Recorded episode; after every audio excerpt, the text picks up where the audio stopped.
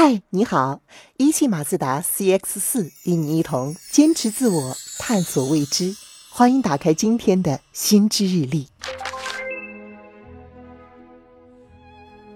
Albert Einstein，这个名字是物理界响当当的爱因斯坦。但是你知道他在音乐领域的成就吗？爱因斯坦从六岁起就开始拉小提琴，十三岁就已经可以熟练地演奏莫扎特的奏鸣曲。他曾经说过：“没有音乐的生活对于我来说是不可思议的。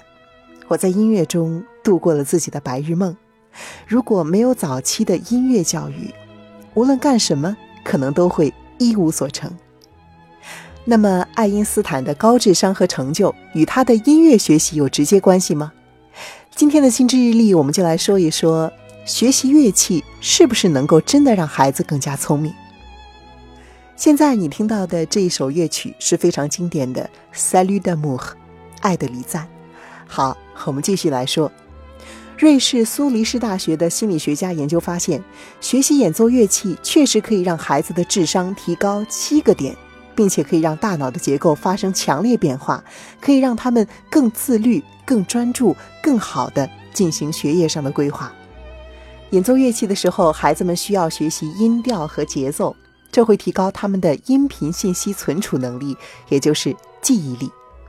最新的研究结果发现，音乐训练可以激活负责语言处理的大脑区域，从而改善大脑的语言技能。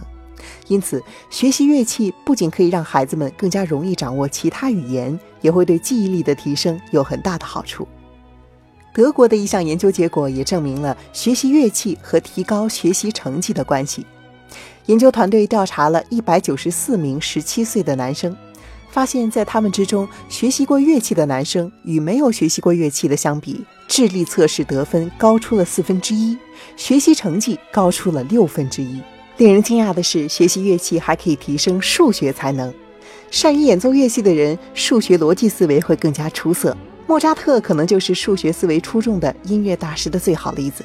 他对数学的热情表现在他对打台球的热衷上。与当时其他的台球运动员不同，莫扎特已经善于通过观察球的空间关系来判断击球的角度了。美国的一项研究结果表明，音乐训练还可以改善孩子的执行能力。研究人员通过核磁共振技术，将受过音乐训练的九至十二岁的儿童和没有受过音乐训练的儿童进行比较，结果发现，接受过音乐训练的孩子的大脑中，负责执行功能的大脑皮层区域表现得更活跃。因此，相比于没有接受过训练的孩子，会表现出更强的执行能力。研究人员表示说，由于执行能力是提升学业成绩的重要因素之一，因此这个研究结果对教育领域具有强大的意义。虽然许多学校正在削减音乐课程的预算，但是这项研究结果表明，音乐训练实际上可能会带给孩子们更好的学术未来。你知道吗？普通人的智商是在九十到一百一十之间，而莫扎特、贝多芬和巴赫这三位著名的音乐艺术家都拥有一百六十五的高智商，而且他们还有一个共同之处，就是从小就开始学习古典乐器。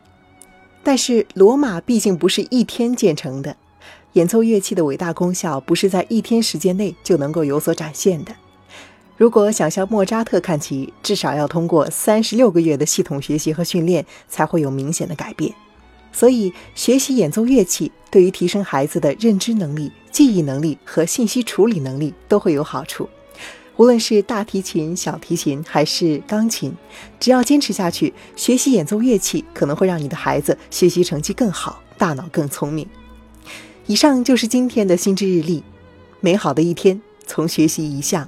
新技能开始，希望今天的心智日历对你有所帮助。我是楚笑，欢迎给我留言，明天见。